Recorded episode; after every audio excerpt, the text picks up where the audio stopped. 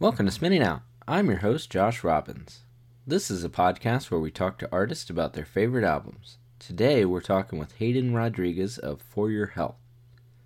We talked about Fall Out Boy's debut 2003 album, Take This to Your Grave. We talk a lot about contextualizing music and just, liking music just because you want to and not based on anyone else's opinion about what box it fits in. We also discuss being capitalist against your will in a capitalist society, but also being realistic. And yes, we talk about Fall Out Boy a lot, so give us both a break. Tiny correction, when we talk about Fall Out Boy touring with Green Day, the opener Hayden is referring to was the Interrupters, not the Distillers. So what are you going to do? Okay, so please check out our Patreon, patreon.com/spinningoutpod. Please rate, review, and subscribe, and follow us on Twitter and Instagram. Okay, let's chat with Hayden.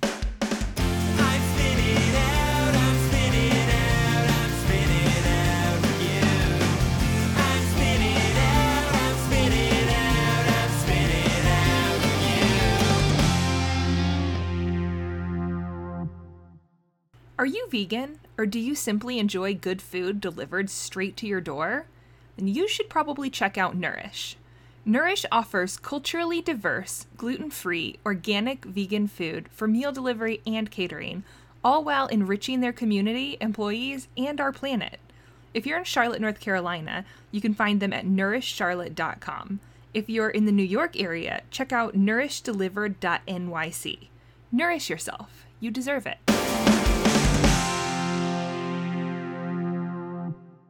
Hey Hayden, how's it been going? Pretty good. So I've been unemployed for like a year, so every day is a little bit of the same. Are you in Ohio right now? I'm currently in Birmingham, Alabama. I guess I'll have to alert the Ohio authorities. Yeah. But yeah, so, we're going to talk about that a little bit more. I know what that feeling's like. I recently just started a job, but the feeling of the kind of very long unemployment was definitely what it felt like last year for me. Mm-hmm. But today we are talking about Fall Out Boy's debut album, Take This to Your Grave, that came out in 2003. And I guess just to start the conversation, when was the first time you remember hearing this record? I think probably like when I was in maybe like a junior, senior in high school. I remember I've liked Fall Out Boy for a long time, since I was a kid, just hearing them on the radio and shit. I listened to From Under the Cork Tree and Infinity on High a lot, but I never really went backwards until later. Mm-hmm. And that's when I sort of fell in love with it. Yeah, I was thinking about it when you picked this record. I realized mostly I had heard From Under the Cork Tree and had never listened to this one. But I would say in hindsight, based on the type of music I like this record, would be the one I would suggest to people that, maybe things like Fall or Saves the Day or Lifetime. I think it's a easy transition. It's just someone that likes that.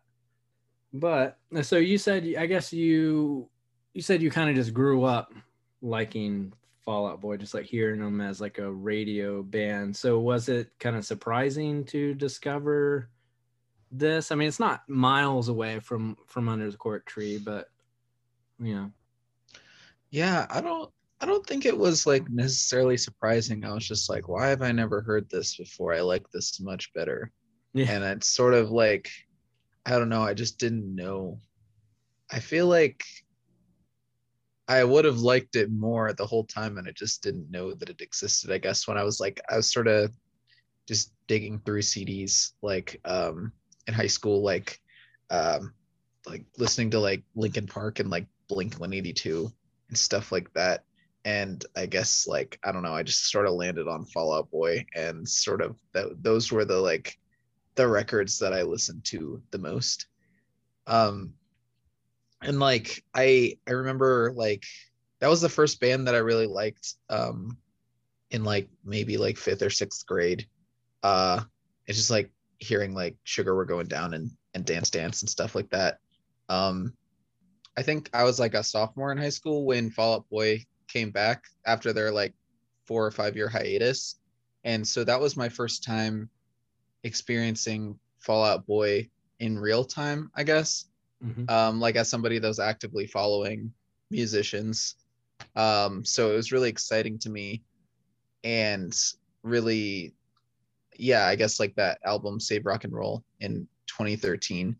A lot of people didn't like it, but I was just so excited that this band that I love so much like was coming back, and I would get like the chance to see them and stuff, because I never did when I was a kid. I never went to shows. So being that I am older than you, I feel like it's easy for someone to just kind of like discredit like what it would have meant for a younger person to get into Fall Out Boy with like without all of the context, because there's totally like something, I don't know, however many years before that I like that, you know, an older generation, they load it up with all of this different context, and it's like stupid, you know, yeah, for lack of a better way to put it. You know, and that's probably like me liking like, I don't know, Jimmy Eat World when I was a kid or something. Like it wasn't, that wasn't cool to like some of the older heads that like, I don't know, only Christie Front Drive or, you know, something. So it's like whatever that, I mean, they're kind of contemporaries, but whatever kind of the generation before that, like even like, I guess like there'd be like, I only listened to like, you know, that band Heroin, or, you know, mm-hmm. You know, they're, I only listen to real emo, you know. And so then just, I just try and like keep that in mind. And even like when I was like a little kid, it's like I liked like REO Speedwagon growing up. So it's like I don't really feel like I have any like room to tell someone younger that like Fall Out Boy isn't as cool as that, you know. Like, but I don't know, just kind of like think of the context, and I try and not discredit like your feeling on it. I never really feel like I had a sort of, I didn't really have a scope of like what was cool and what wasn't cool growing up. I guess I don't know, I didn't really spend that much time on the internet, or I didn't go to shows. So it's like, I just sort of like listened to whatever I listened to. So it's like interesting in retrospect, like sort of like getting a gauge for how people feel about bands from that era, like Fall Out Boy and My Chemical Romance and stuff. Yeah. Yeah. They were basically like, I don't know, I don't want to say like they felt like it's just like there wasn't an angle that I would have listened to, you know, because it's, I guess in a way I could say like it wasn't allowed, you know. Yeah. It wasn't cool to listen to, you know, Fall Out Boy, you know, but it was cool to like early Saves the Day, you know. So it's like a, that, and that's probably the one before, but then like someone older than me might be like, oh no, Lifetime, you know, because I think there is, yeah, like a natural continuum, especially this era, from Lifetime to Saves the Day to Fall Out Boy. You know, I don't ultimately know where I'm going with that other than just telling you that I am older than you. Yeah. So it's just, I think it's just kind of like interesting. The kind of the point of this podcast too is just so I can kind of like recontextualize things that I might have had like a blind spot for, yeah, or just was kind of a jerk about. You know, it's interesting that you keep bringing up Saves the Day and Lifetime, because I feel like those are like the two bands that always get referenced, like cross-referenced when talking about Take This to Your Grave. And I don't know, it seems like a lot, those are like bands that like a lot of people revere. And I guess I see a lot of people talk shit about Fall Out Boy and say they just sound like everyone else. And I'm like, which one is it? Do they sound like every other band, or do they sound like Saves the Day and Lifetime?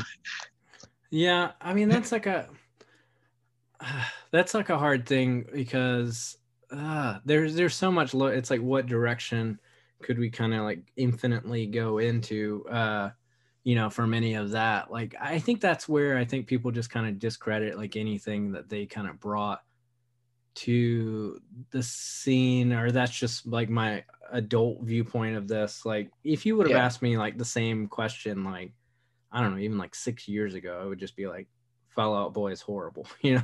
But it's like, I just try and, but when I was listening to this record, I really like gave it a shot and listened to it a bunch of times. It's like, wow, Patrick Stump's vocal style isn't really what I'll grab, you know, go towards, mm-hmm. you know, it's like that's a hard thing for me to just like hate on a band for, because there's so many like poppy punk bands that have like singers that somebody else like just think is like bad, you know? So it's like, yeah. It's a subjective relative thing that, you know, and I guess like, you know, usually what people kind of point to kind of like legitimize, you know, they do the same thing. Like they do this with like New Found Glory, but for some reason it's not cool to do it for Fall Out Boy. And so that's kind of where I call like bullshit on people that want to like hate on something like New Found Glory versus like it. I people my age seem to like New Found Glory, and they always want to point to the fact that like Chad Gilbert was in Shai Hulud, mm-hmm. and then that just everything that New Found Glory does is like great. But it's like, you can do the same game to a Fall Out Boy. You can be like, these people, it was like drummer from Race Traitor, you know, and you know, like all of these people like played in like metalcore bands. So yeah, so they must be cool if that's the metric you're using. Yeah. It's like so arbitrary. It's it like is. Yeah. The Fall Out Boy has so much hardcore cred. I'd say more than almost any pop punk band that's contemporary with them. Yeah. Yeah. I mean, so, yeah. Like it's silly. I mean, like even to this day, it's like, you know, to just like go straight to it, it's like Andy Hurley not only played in Race Traitor, but currently plays in that band Sect. So it's like, I don't know how much more cred you can have, you know, than just a band of lifers, you know. He still plays in Race Traitor again. Yeah, he went back. So yeah. So yeah, it's interesting. I've always liked that that sort of parallel between like Fall Out Boy's side projects or former projects and like that in the band. Like I've always found it super interesting that you can like see Andy Hurley drumming in a metalcore band at like in a basement, and then you can like go watch him play like a stadium with Fall Out Boy. It's, I don't know, something about that is always like really, I've really gravitated towards that. I find they're just like the nature of that band and their members and their like part in musical society really interesting. Yeah. I mean, I think though about, I know that period of time when they weren't a band. One time I worked a show that was Patrick Stump solo. Mm-hmm. And I had to do merch for Patrick Stump, and it wasn't like a crazy well-attended show, but like his solo record was like I guess like, I don't know, pop worship kind of stuff, like more so I guess like it was like Michael Jackson worship, like kind of stuff. It was just that era of like pop, and one of the things where they were like, you know, you have to count the shirts and blah blah blah at the end of the night, we're gonna like check your numbers and everything, which is horrible because I can't count, but they were like, we're missing a watch, because they were selling like watches for like $100, and they had like two of them, and they sold one, but I forgot to mark it down, so they were like, where's the watch? Yeah. but I mean, but all that to say, it's like, I don't know, it's like I just understand the hustle, you know. It's like it's just how the shit works. Like when I like some nights you'll be like at some point of his life he's playing a stadium, and the other part it's like 50 people at too big of a venue, you know. That's just I've been there, you know. So yeah, it's hard to kind of like hate on it like as much as I've been around. Yeah, I don't know. I wish I could. This would probably like make it more interesting for me to just be like, I think they suck. And then you go, no, they don't suck, and then we start yelling or something, like, you know, that'd be pretty cool. Yeah, that's a good podcast. People like yelling on their commute. Yeah, I mean, I can edit all this out and we can just start yelling. Hell yeah. But yeah, and a funny thing though, speaking of kind of like newer Fall Out Boy, is every single time I listen to this record, it would play the same track at the end of listening to the record. So it was, let me see what record this is from. So Infinity on High, and would always play Thanks for the Memories. Like every single time. Yeah. Like on like Apple Music or Spotify or what? Yeah, Spotify. Okay. It would just always go to that. And I mean, that's not like the next record or anything. So yeah. Why is it, you know, it would just always play that record. Like being a, I guess a Lifetime, not just to throw in the word Lifetime, being a Lifetime Fall Out Boy fan, do you feel like you ride with them through the whole time, or is there a point where you drop off? Yeah, I feel like I just like, I love their songwriting and their musicianship so much that like I pretty much just give them a pass whenever something's like not that good. I like pretty much like, even I like pretty much everything they've ever done, with the exception of like a couple songs, honestly. Like, yeah. I even listened to their record that came out a couple years ago, Mania, a lot when it came out.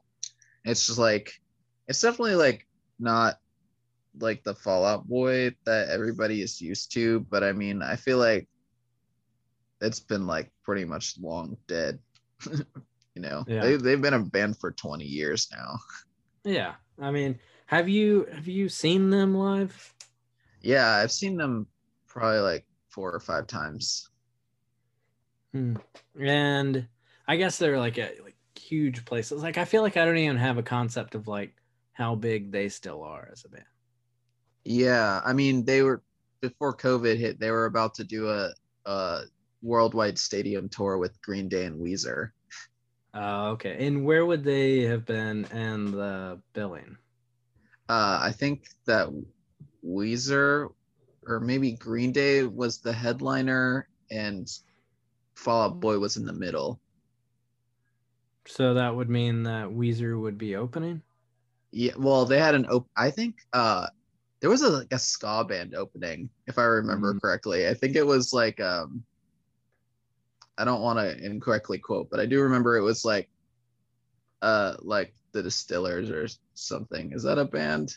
Yeah, that's a band. I guess that would make sense, like if they were on that level. I mean, they were like, I mean, I'm trying to like think. Distillers are. It could have been someone else. I could be talking on my ass. I just remember that I know that I've seen this band on Bills a lot, and they're a ska band. Yeah, and I was like, what the fuck? That's crazy. Because obviously, like that is a huge step up from whatever they were doing before. yeah, that's got to be like such a hard bill to kind of like figure out. There seems like not even like with the bands, like maybe all the people in the bands like really don't give a shit, you know, for Green Day, but it's sort of like your management and then like representation, like how do you place like who is like the headliner, like even between like Weezer and Green Day, I'm like, I don't know how you would choose which one is like bigger. Yeah, I don't know. It's really interesting when bands that huge share bills together. Yeah. Like, yeah, I don't know.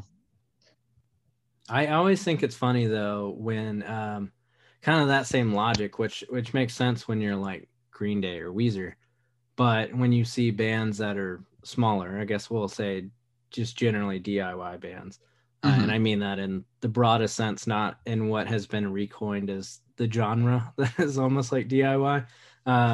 So like bands that kind of have that thought, like it's like they know it, they almost know that they shouldn't be like opening shows, and so they get really conscious of that.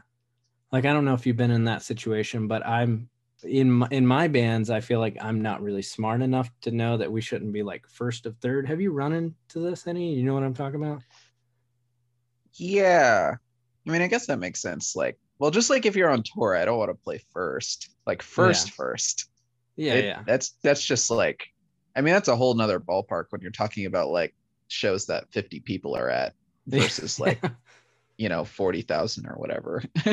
Well, that's but it's other than just the fact that like if you're traveling hours and you show up to a basement, it's like realistically, I shouldn't be the one that has to play first, you know? Like, yeah, that should be the end of the story. I'm a firm believer of the sandwich, of the tour sandwich, you know, yeah. Local touring band, local or whatever. I love when people, when you show up and then they want to just get like, it's like, there's no realistic reason. That's just a thing that you should do. You know, it's just a thing that should be unsaid and should do. But I've had times we show up and they're like, and it's like, they have no awareness of like what they're saying, but they're like, well, us as the local bands will have the most draw. So, I mean, we should play last. You can play first because you don't have local draw. And it's like, have you all ever been on tour before? Like, it's like, this is just... The answer is no. Yeah, I guess so. If they had been on tour, they wouldn't be saying that. Yeah, I guess the point of kind of bringing it up and I guess pivoting away from Fall Out Boy, maybe they've had the situations, we'll try and tie it back in. But sometimes I think that those things that have been unsaid for so long have to start being like said again. Because I'm wondering if like people are just forgetting, you know? Yeah. I don't know. This is interesting. I guess it's only slightly related to the co-headlining Bill thing, but do you remember that tour that Joyce Manor and Saves the Day did last year? Yeah. I don't know how true this is, so take it with a grain of salt, but I heard that they were supposed to be switching back and forth, like Joyce Manor plays last one day, Saves the Day plays last one day, but sort of Saves the Day was having just a bad time and people weren't really into it, and Joyce Manor just ended up like headlining the whole tour. Yeah, wow. I mean, that's surprising, but it's also kind of realistic. And like, I remember stories, and I think I've told this on the podcast, I think there's something, I don't know if I had the bands were, actually it was Get Up Kids and Superchunk, I believe. Like Superchunk had been a band for, I don't know, like 5 more years longer or whatever, like, but they were the more established band, but it ended up like Superchunk was headlining, Get Up Kids were the support, and then essentially they like flipped it in the tour because it was like kids just weren't coming for Superchunk. Like, it just happens, you know, unfortunately. I mean, it makes sense. Dare I say, a lot of those older bands that have been playing for a million years are a little bit washed up and haven't had a good record in 20 years. Yeah, I mean, or it's just kind of like, I don't know. That is a lot of times that, yes. But I think even sometimes, even outside of like, if I'm restructuring what you said, it's sometimes like when you become an older band, there are people that like you, but are they the age group that like goes out on like a Tuesday? You know, some of those shows on that Saves the Day had to be during a weekday, so those probably aren't great nights for older Save the Day fans, you know? Yeah, for sure. Not that like Joyce Manor probably is like a young band anymore, so, but relatively. Yes. I mean, their fans are definitely young. Yeah. I think I've only seen Joyce Manor in like festival appearance, like at Fest, I think. I don't believe I've seen them in like a smaller space. They're a great band. I've seen them a bunch, probably like, I don't know, like 10 times or so, but they're a really good band. Yeah. I do know that I saw Saves the Day with Alkaline Trio, and Saves the Day definitely were supporting Alkaline Trio. Mm-hmm. But yeah, that was definitely like the age group. It wasn't so much of the age group. It was like the style choices that were at the show. There were lots of like shorts below the knee and long socks at the show. Yeah. Yeah. So... You know, but I don't know what type of person Saves the Day seems to like pull out at this point. Yeah. I couldn't tell you. We're never gonna be allowed to open for Saves the Day now. Yeah, unfortunately. I think the funny thing about thinking about Pete Wentz and 2021 standards is just that like my wife was watching One Tree Hill, and Pete Wentz was a character like on the show. Yeah. Like he like dated someone on the show. Like in that, I mean, that's a memory I had in like the early 2000s, just like Pete Wentz was basically an actor. Yeah. So it's just strange to think of, like, it's strange to think of, like, the idea that, like, there is a Pete Wentz in that, you know, the guy who played in Arma Angelus, you know, or even the same with, like, Andy Hurley. Yeah. It's like the fact that they started in these hardcore bands, but then they were eventually more so, you know, Pete Wentz just became, like, an actor for a period of time, almost like he became Benji Madden. Yeah. Definitely a celebrity. Yeah. Just, yeah, that too. I guess that goes back to what I was talking about earlier. Like, it's interesting seeing, like, bands like Sect play, like, DIY spots, and then, I don't know, observing the members of Fall Out Boy doing the stuff that they're doing. I feel like Pete Wentz has always been sort of that, like, spotlight pop culture icon. It's really interesting too, being that, like, he was the bass, like, well, he is the bassist of the band. Like, how many times is the bassist of the band that doesn't sing the most famous person from a band? Yeah, it really defies all logic. Like, there's nothing, like, witty I can say about it. Like, it just doesn't make sense. Like, it's, I mean, like, any stupid, like, band meme that, you know, would tell us what, like, a bassist is to a band, like, it's like, I don't know, it just doesn't add up. It doesn't add up in meme logic, you know. Yeah. But I don't know. I mean, but he's also, like, well, he's easily the best looking guy in the band. Yeah. Yeah. And I guess he kind of also, like, puts himself out there, even in early sense. It's like he was the voice for the band. But yeah, definitely. Yeah, I mean, I guess as the bass player in one of my bands that does basically all of the business, I feel like I understand it. We're just, you know, no one likes us. So that's, that's the difference, yeah. Now I feel that. I mean, it makes sense. He's the one that started the band. So yeah, it makes sense. I feel like when I was writing down like Joe Trohman's name, I was like, that's not a real person. Like, I don't think I could point out, like, who their other guitar player is. Oh my God. I mean, that's probably true for, like, most people. I just I don't know. I guess I've spent so many years, like, watching videos of stuff, reading. I feel like I know all those people, you know?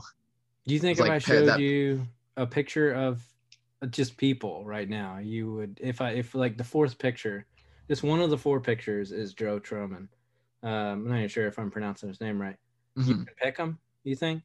Yeah, definitely. Okay.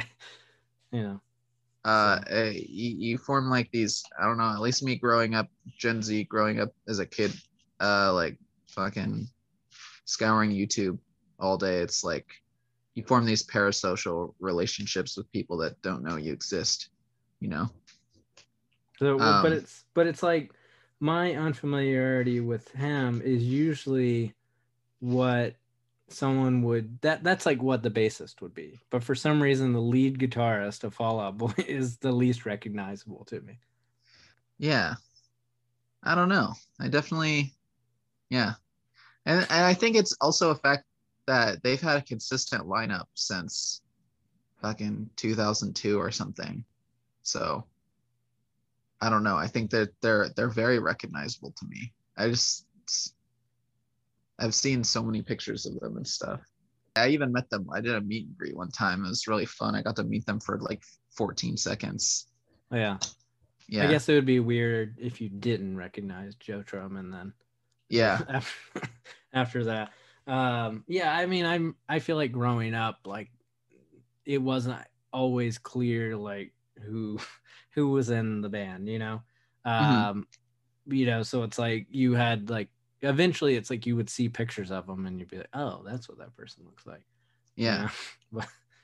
but I definitely see what you're saying though, because I feel like, okay, so I love the band Paramore, and like the first lineup of Paramore, I could not pick out anyone except, you know, Haley Williams. But it's like that was a band that, like, I don't know. That was a band. She's not like a singer songwriter, like, at least in Paramore. And like, I think it's interesting that I don't know, like those people are indistinguishable to me. Yeah. Besides the one with the red hair. They might as well not have faces. There's other guys. Exactly. Yeah. You know, it's crazy. It's almost like it almost feels like a conspiracy theory. Now we're just like thinking like, do those guys, it's like a Mandela effect kind of thing, or like, yeah. Like our minds have collectively been wiped. Like you could show me a picture of any kind of like megachurch youth pastor and I'd be like, yeah, I think that's the guy who played bass. Like, it's like, I don't know. To be fair, they all looked the same back then. Yeah. I think Fall Out Boy like has this, like the members are very distinct. Like they're like, they almost like cartoon characters, you know, like yeah. You can make an action figure of them. I'm sure there have been. And like, I'd be like, yeah, that's a rock star, you know?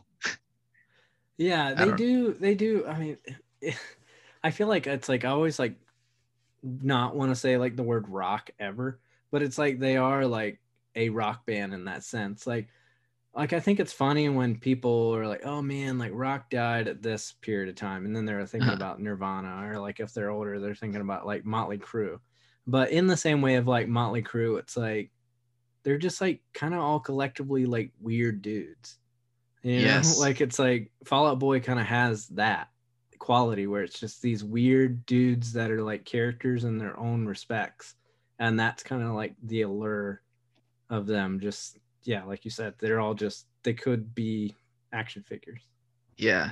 Oh, speaking of that, they I don't know what company had their hand in this or whose decision it was, but they made Funko Pops of Fall Out Boy recently, and they only made ones for Pete Wentz and Patrick Stump, not Joe Trohman or Andy Hurley.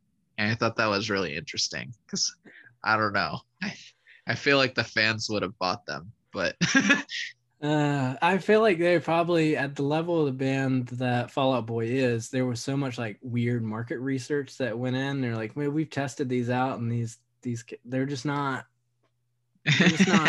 you know, buying it, you know.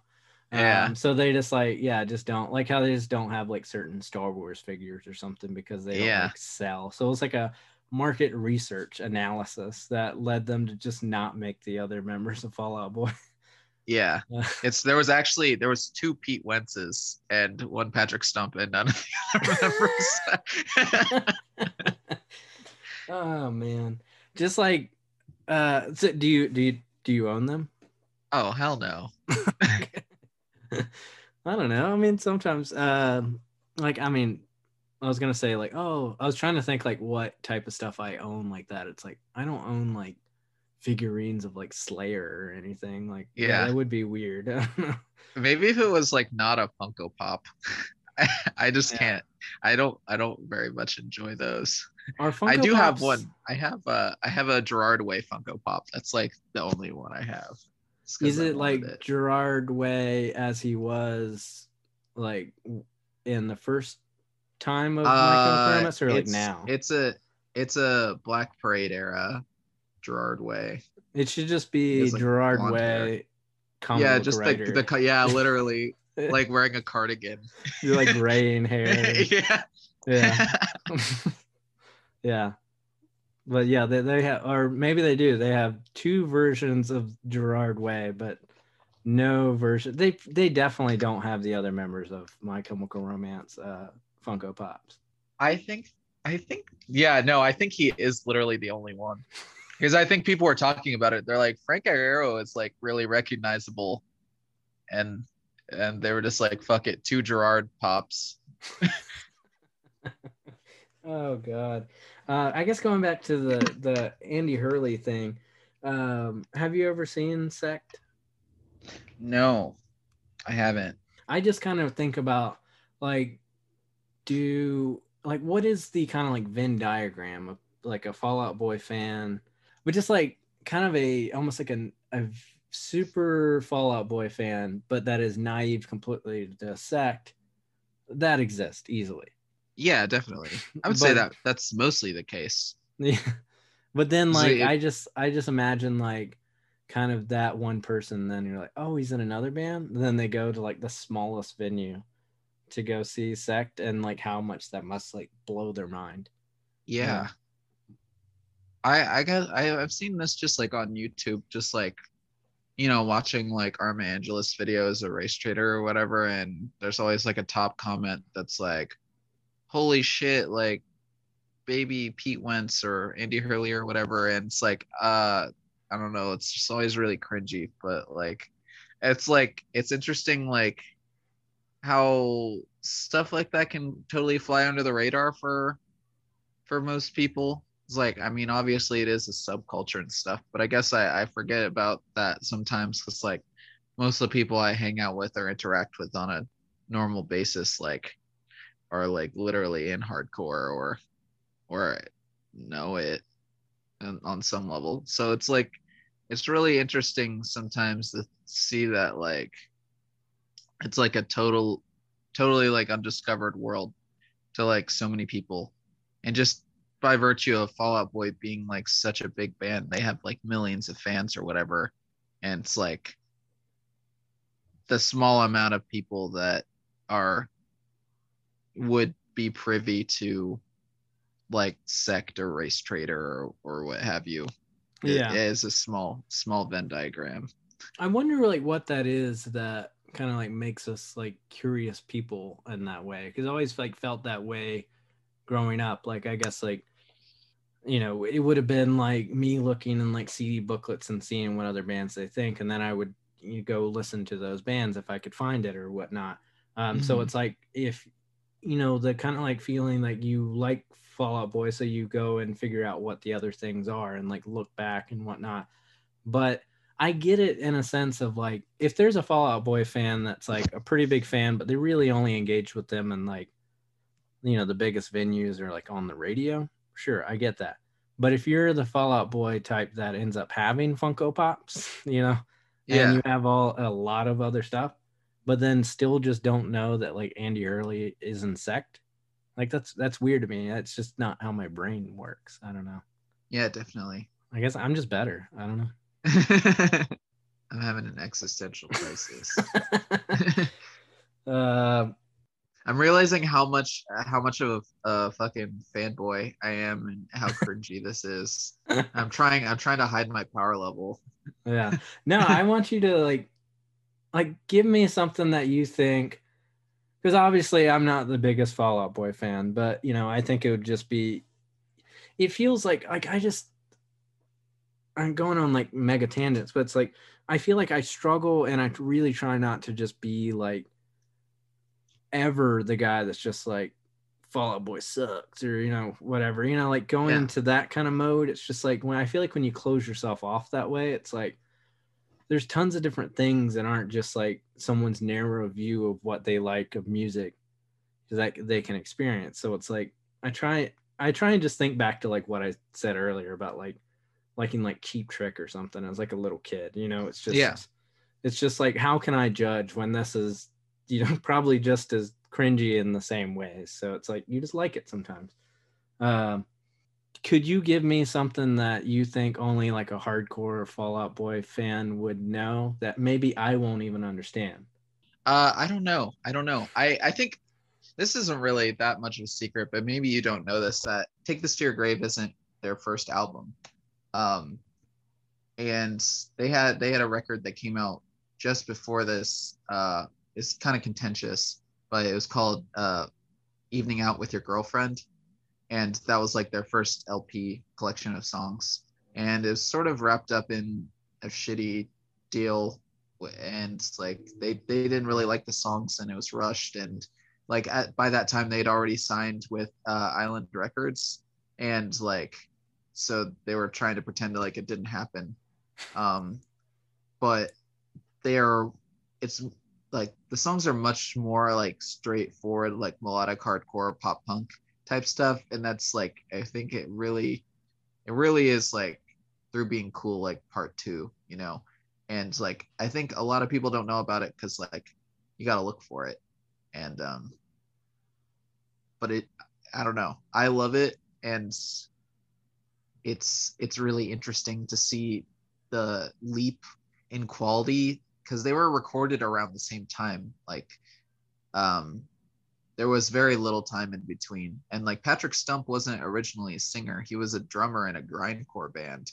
And he, if I remember correctly, like he met Joe Trohman at a bookstore, and Joe and Pete were starting the band and they were looking for a vocalist. So they got Patrick involved, and like he was learning to sing like during the formation of that band. So like it's very like, you know, he goes from like just this, like he's like a good singer, but like he goes from being like a good pop punk singer to like being this crazy like soulful R&B fusion like vocalist that I feel like he's known for today in the span of a couple albums or a couple years. And like I've always found that progression really interesting and like inspiring. Mm-hmm. Because it really makes it feel like, you know, like literally anyone could do it if they want to. Yeah. Yeah. I mean, totally. It's just, it's so weird. That's like where I can't get, you know, wrap my head around, like, just like thinking about bands that they probably like played shows with, you know, like, I don't know, like one of the things I was reading, like they played shows with this band, like Killing Tree. And some of those people went on to be in Rise Against, but it's like, yeah, there's so many Chicago bands that like Arma Angelus, and then I don't know, I was looking up what like his Patrick's like grindcore band, I think it just had like stupid band name like every grindcore band, you know. Yeah, I don't remember, it wasn't something notable, it was something like X Grinding Time X or something. Yeah, I thought it was like, yeah, like X Nose Grind X or something. Yeah.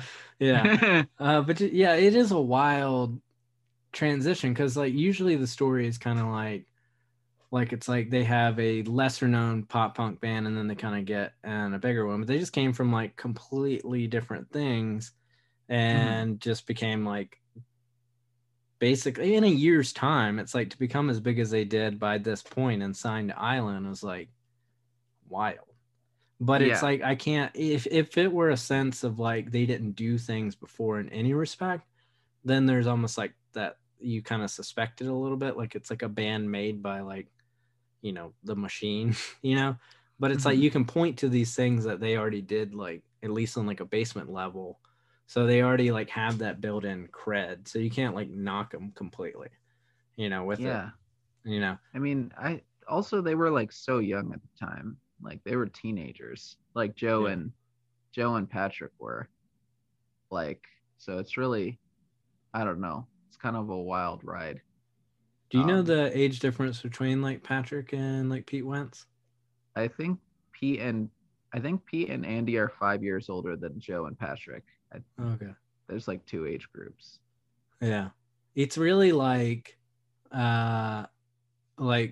Pete Wentz and Andy were like, I'm just fucking tired of like sleeping on somebody's floor, and just like started this band just so they don't have to like sleep on someone's floor again, which I totally understand. Yeah.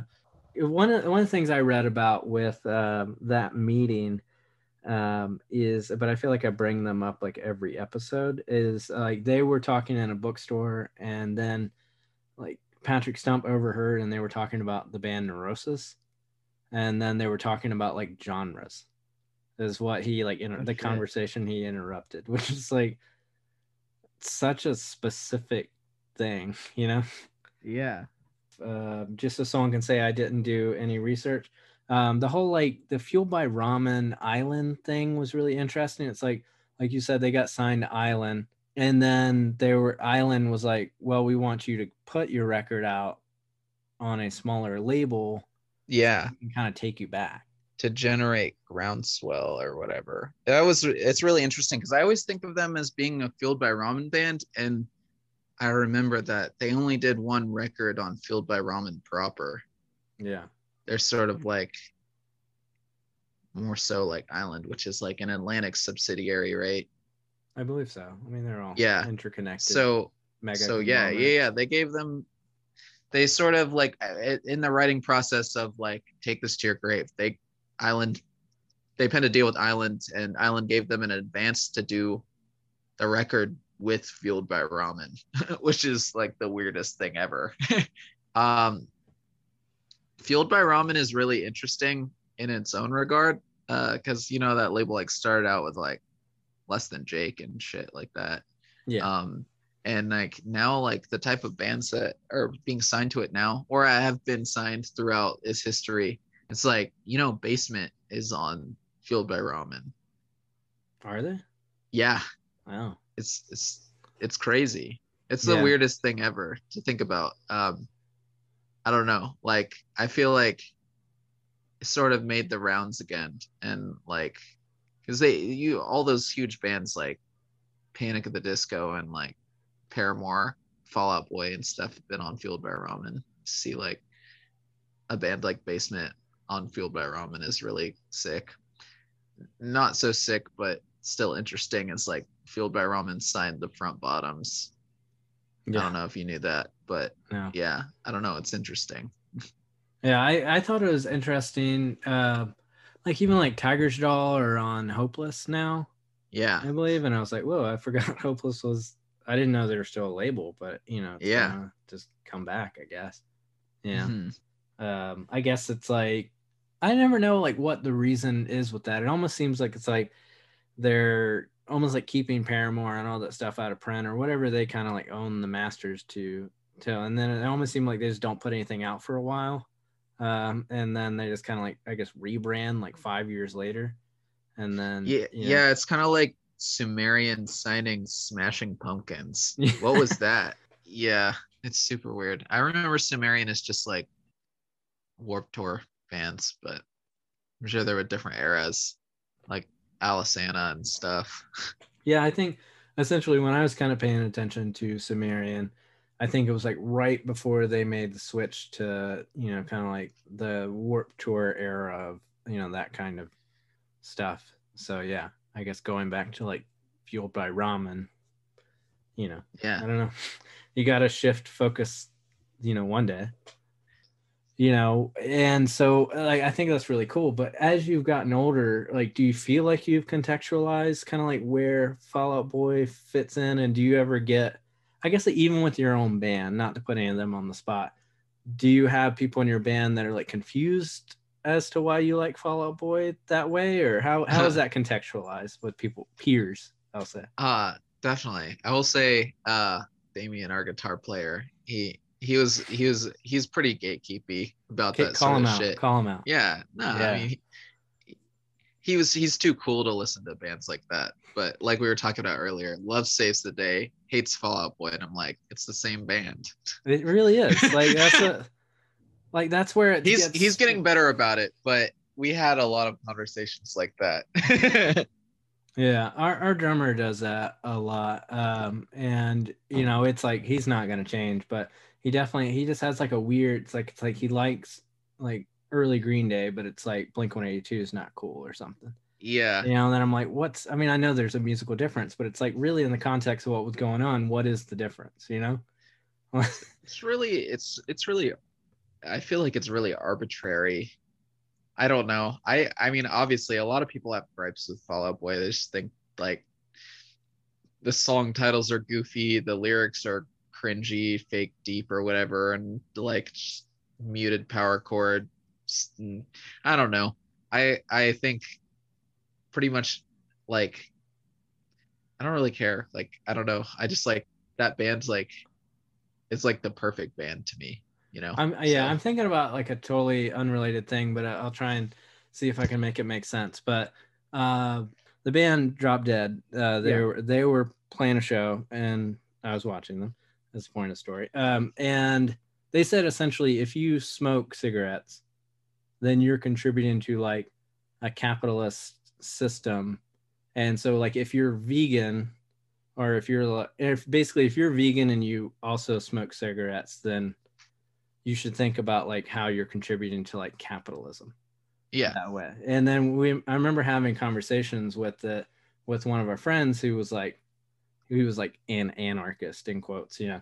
Uh-huh. And we were like, man, what do you think about him saying you can't smoke cigarettes? And he goes, well, since I'm punk, and if someone's telling me what to do, then I shouldn't listen to him.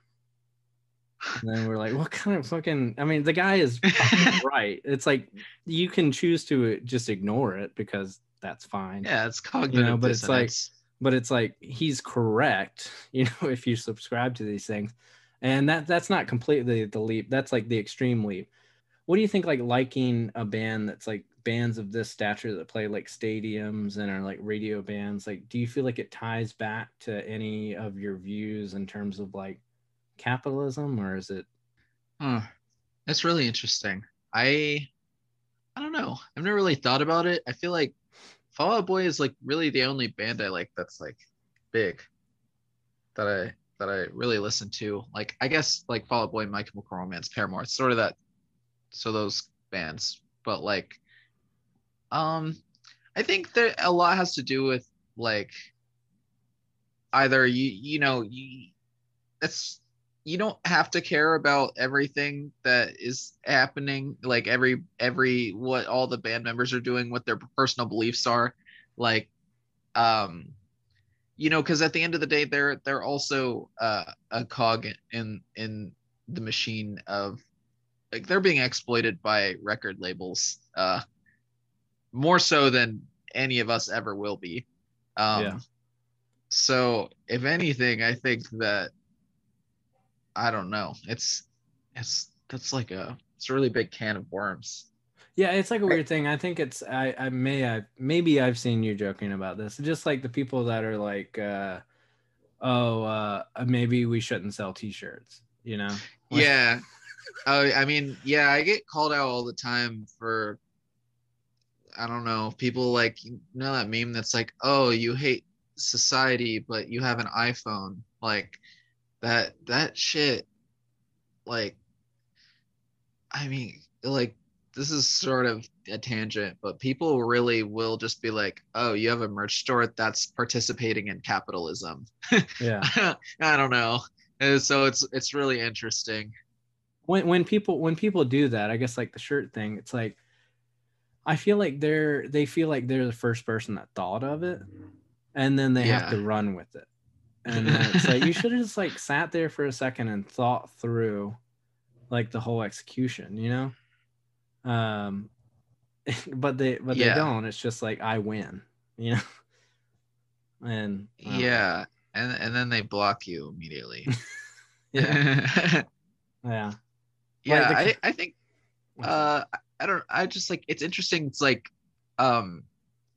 it's also like, you gotta take it in the context of like where these bands come from. Like, people always talk shit about Rage Against the Machine being like, oh, they're capitalists now, they sell fucking $100 tickets. And I'm like, I think about that a lot, especially people are talking shit about them, the price of their tickets on their comeback tour that is postponed or whatever, or didn't happen. But, and people are complaining about the ticket fees for these stadiums, and it's like, they didn't have the backing of a label.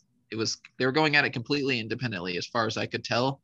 Like, they had to pay their crews, they had like to pay for the venue, like everything, you know?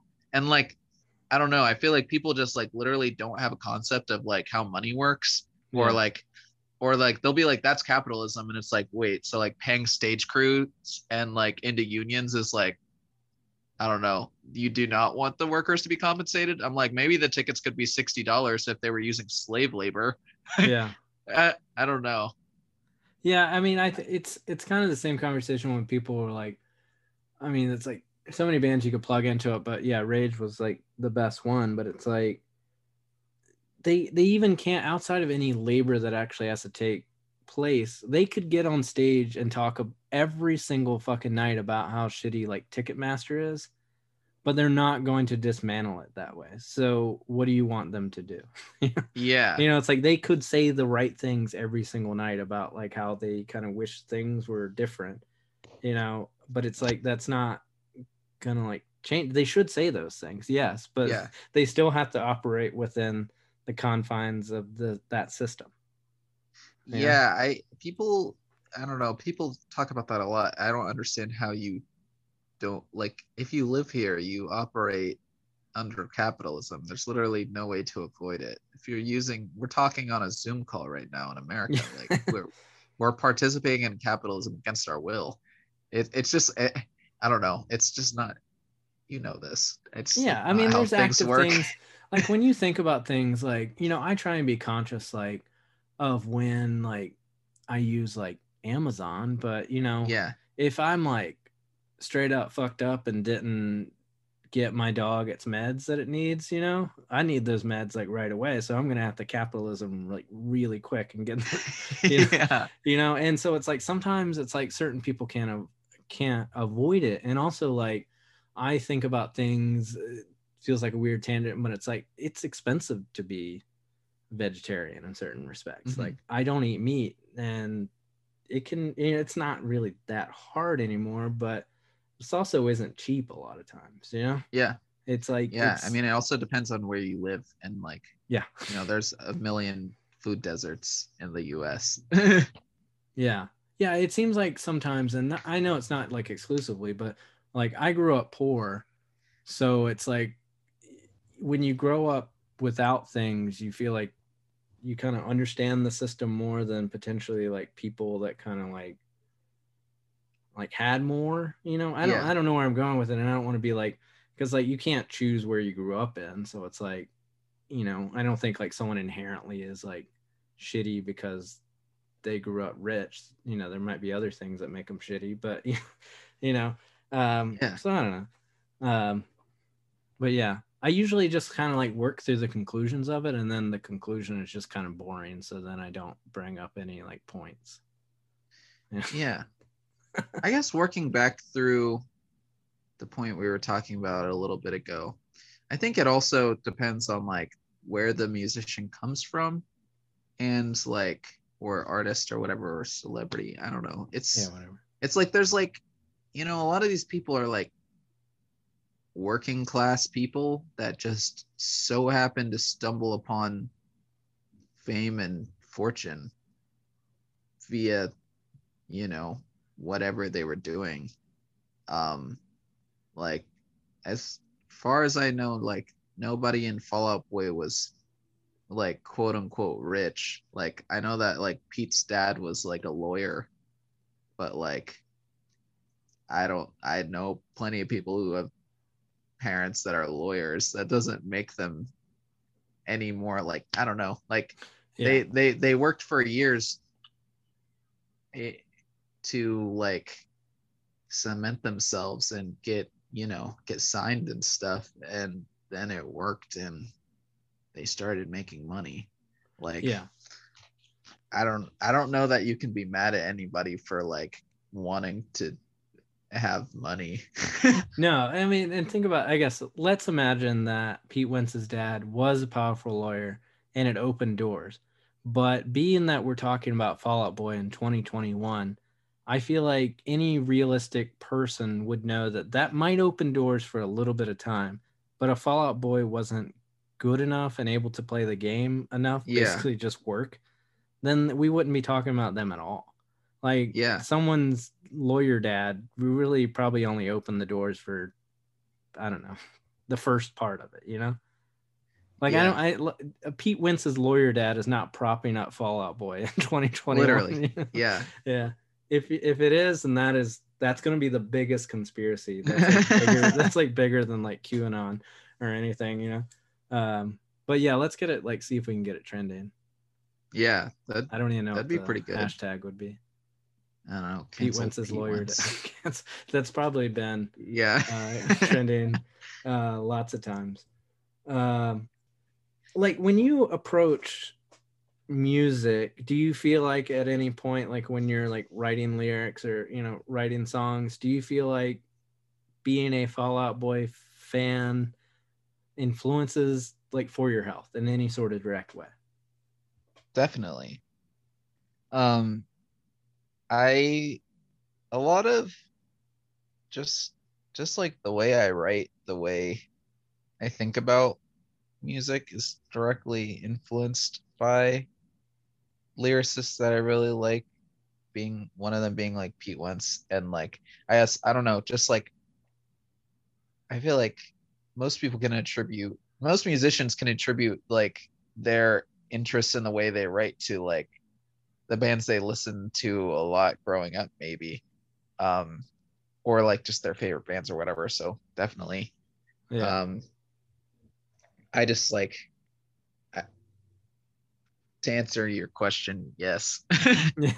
Yeah. I mean, I think that that's awesome. I mean, I think about like bands that kind of feel like they directly influence my bands, but they don't seem like anything close to what, you know, like I write, you know, mm-hmm. Like even to the point where sometimes I'm like, damn, someone's going to realize that's like a ripoff song of like, you know, something else. But it's like, so even if you in For Your Health are kind of doing like, I don't think anybody would really notice, but that it's also like a cool way to think about, like, it's almost like you respect a band so much that you actively choose just basically to not be that band. Yeah. So you're like, yeah, I can't or don't want to do that because I, you know, it's just like you put yourself in a different thing. Well, like for one thing, I don't write any of the music, really. It's like I'm just a vocalist. So like going into this band's like where we have a guitarist, a bassist, a drummer, and me, and we all have, it's like sort of a melting pot, I guess, of influences. I feel like it very much just takes, it is like a chimera of like, you know, all of our influences, because no one really, like, I feel like some bands, like there's like a primary songwriter or whatever, but we really sit down all together and like build the songs like piece by piece, like each doing our own part. Yeah, I listened to your new album a few times. I mean, it's so short, you know, I feel like I can just, you know, I'm like, all right. But like, what do you think? Like, if I were to, okay, so assume I'm an idiot, which I am. Tell me what you think your band sounds like. I don't know. I know. I've had this question before, and I kind of almost say the same thing because it's what it sounds like in my brain, but I know it doesn't sound like this to anybody else. But this is in my head is the midway point between Fall Out Boy and Daughters. Okay. That's what I think. Those are like my two biggest influences, I guess, for Your Health. And yeah, I don't know. I guess like Fear Before the March of Flames, they're not really an influence of mine, but I think we do sound like that band sometimes. Mm-hmm. Like My Chemical Romance. Yeah, I don't know. Yeah, I think drive-in. Okay. Yeah. I feel like I can see those things. Those are actually good representations, because sometimes though, because I know the term like almost to a meme effect or just like a internet thing, it's like scrams, you know, scrams money. Uh-huh. You know, I think, I feel like you probably, I'll say you coined it. So scream of money, definitely. Yeah. But it's like just it's that fluctuating, that fluctuating difference between like, what like screamo was, but I like the ones that you explained, because it's like when I'm listening to it and then I think about what I view as screamo, then I'm like, well, For Your Health doesn't, you know, sound like that to me, but I think that's good. Like, I don't know if we need much more bands that sound like Seisha, you know? Yeah. You know, and sometimes people are like, you sound like Seisha, and I'm like, I don't think not only do not think that's true in any sense of the statement, but like I'm like confused to the point of like, did you just like watch us and listen to us? I don't know.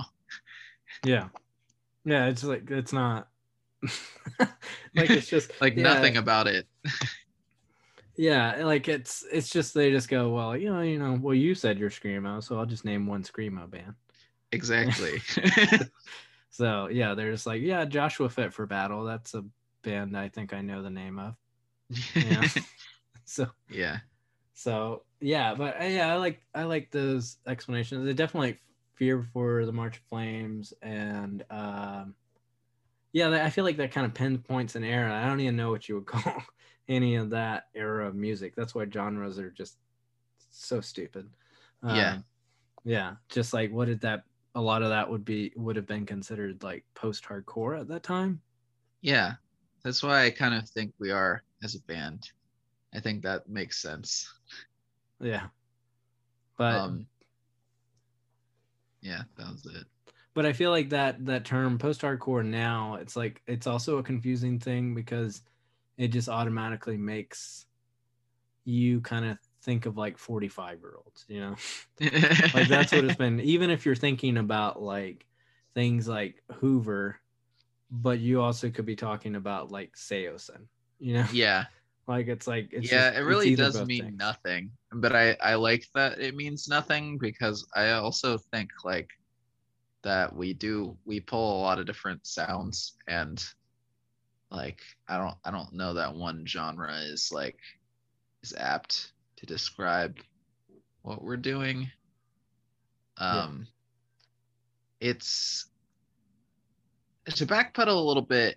I think the reason why I think of For Your Health as like an amalgamation of like sort of those bands I referenced is like I think a lot of people take it at sonic value what we sound like, mm-hmm. without taking in, I don't know, the aesthetic or the way I write songs or whatever. Like I feel like outwardly, sonically, maybe in performance wise, we are more like a screamo band or like a weirdo like metalcore band or whatever, but like I was saying, like a lot of my inspiration comes from like the like sort of like witty songwriting, double entendre style that came from like a lot of like sassy emo songwriters.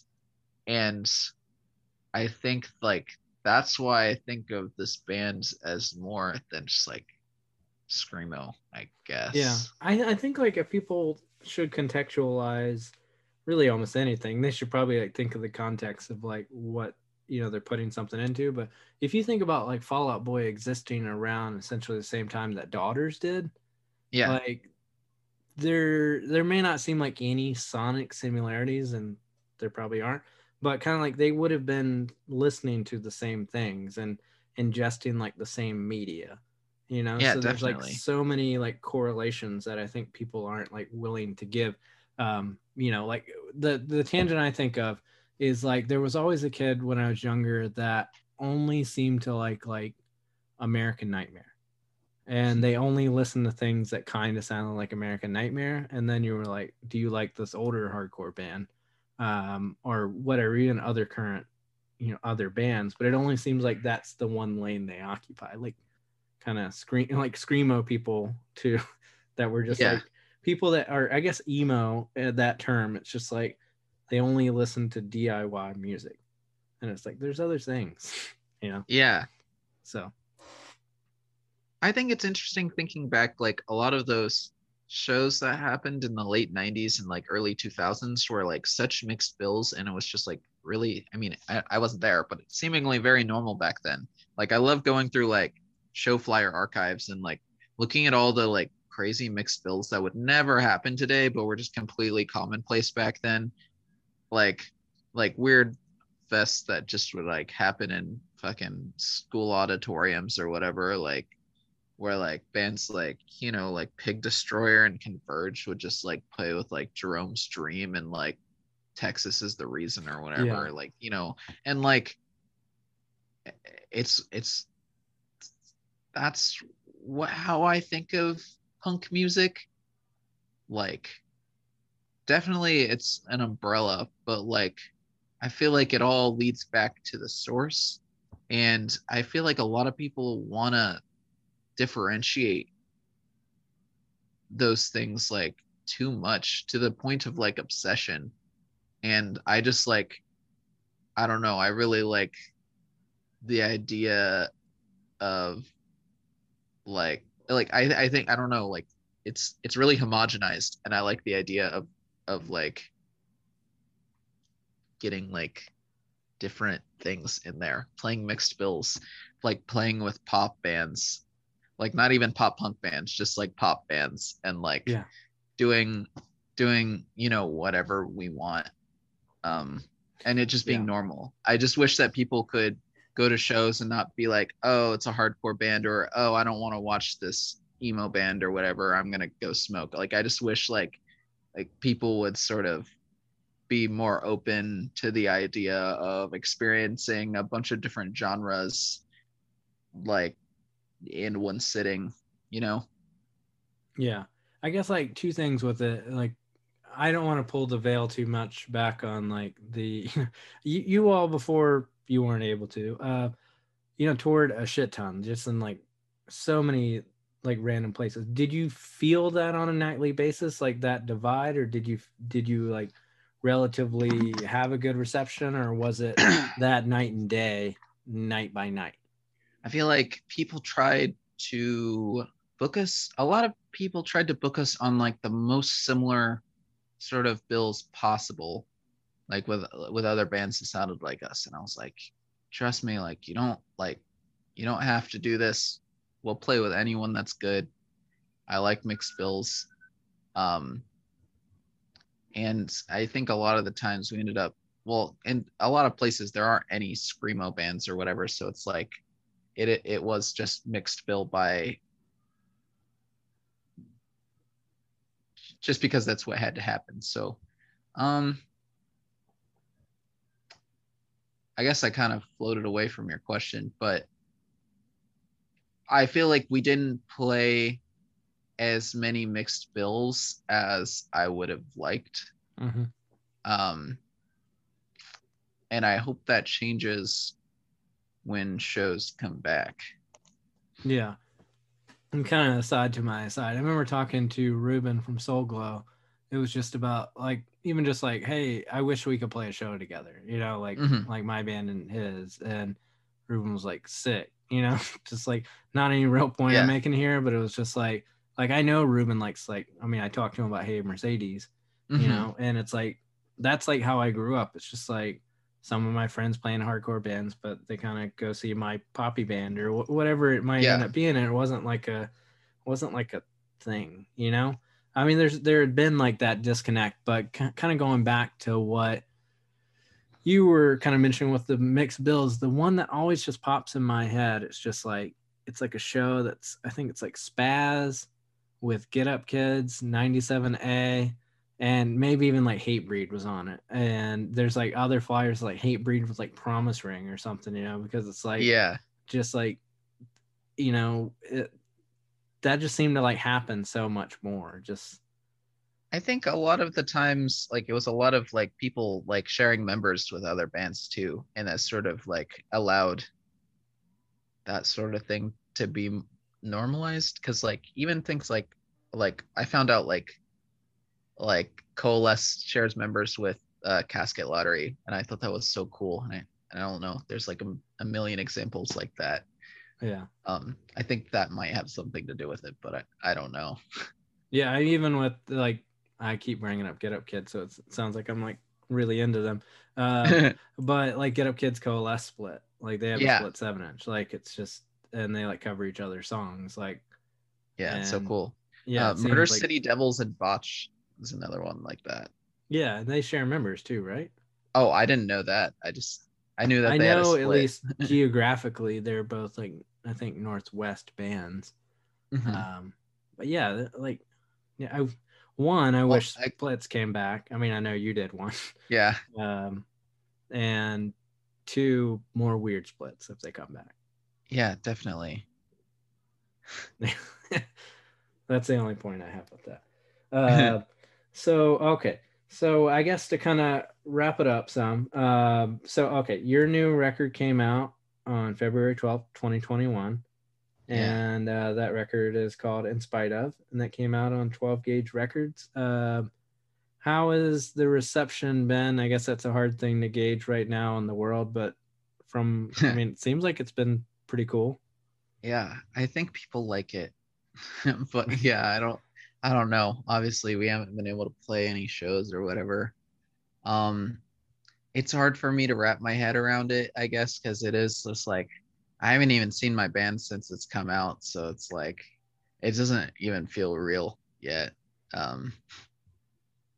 But I'm really happy with the record. And I think I don't know. I think there's going to be more people that haven't heard it yet that are going to like it. So yeah. Yeah. I mean, I think it's really great. I think it's awesome, like how much work that you've done. I mean, the first time I met you, For Your Health wasn't even a band. And basically I think like right after that y'all formed and then just toured so much. Like with my bands, it's always like we stay home for a long period of time and then finally decide to start touring. So for y'all to like get running like you did, that's really admirable. Yeah. Thanks. So yeah. But I guess, do you have anything else to add? We didn't even talk about the record. That's fine. Do you have more to add about the record? I mean, no. People can listen to the record. Yeah, no, definitely. It was interesting. It's like a guided. It's like this is more of like a guided tour around. Yeah. We're not going to go in the building. We're just going to be around and I'm going to tell you things about it. Yeah. Yeah. But we're never going to like go see the living room. Yeah, that's what this podcast is, you know? Yeah. Yeah. I want you to think about like capitalism and how it applies to Fall Out Boy, even though I don't actually care about the answer. I mean, I liked talking about Fall Out Boy. I would have liked to talk about the record, but I also just like, I love that I've been able to say Fall Out Boy so many times in a podcast. My band gets so annoyed at me because I talk about them all the time. Yeah. So I hope they don't listen to this. Oh, they should. Where can people find you online? Online. All of our social media ads are For Your Health OH. We're on Venmo. We're on Instagram. We're on Twitter.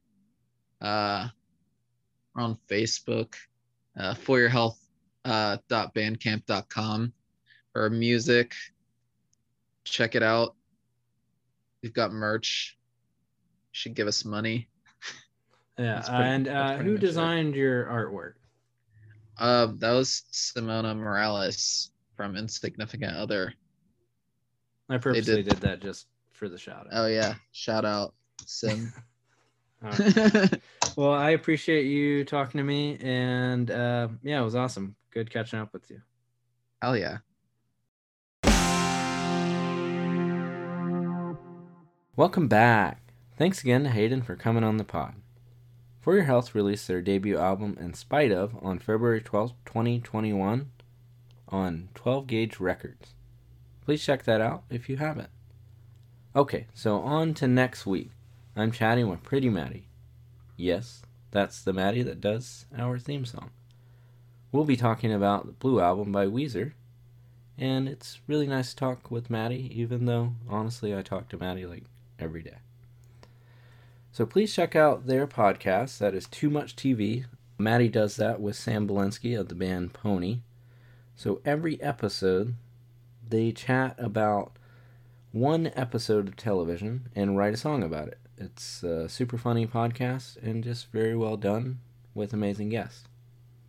Before I let you go, just check out our Patreon. That's patreon.com/spinningoutpod. Please rate, review, and subscribe. Lastly, thanks so much to Sarah Blumenthal for editing the pod. Couldn't do that without you. Okay, Maddie, hit the theme.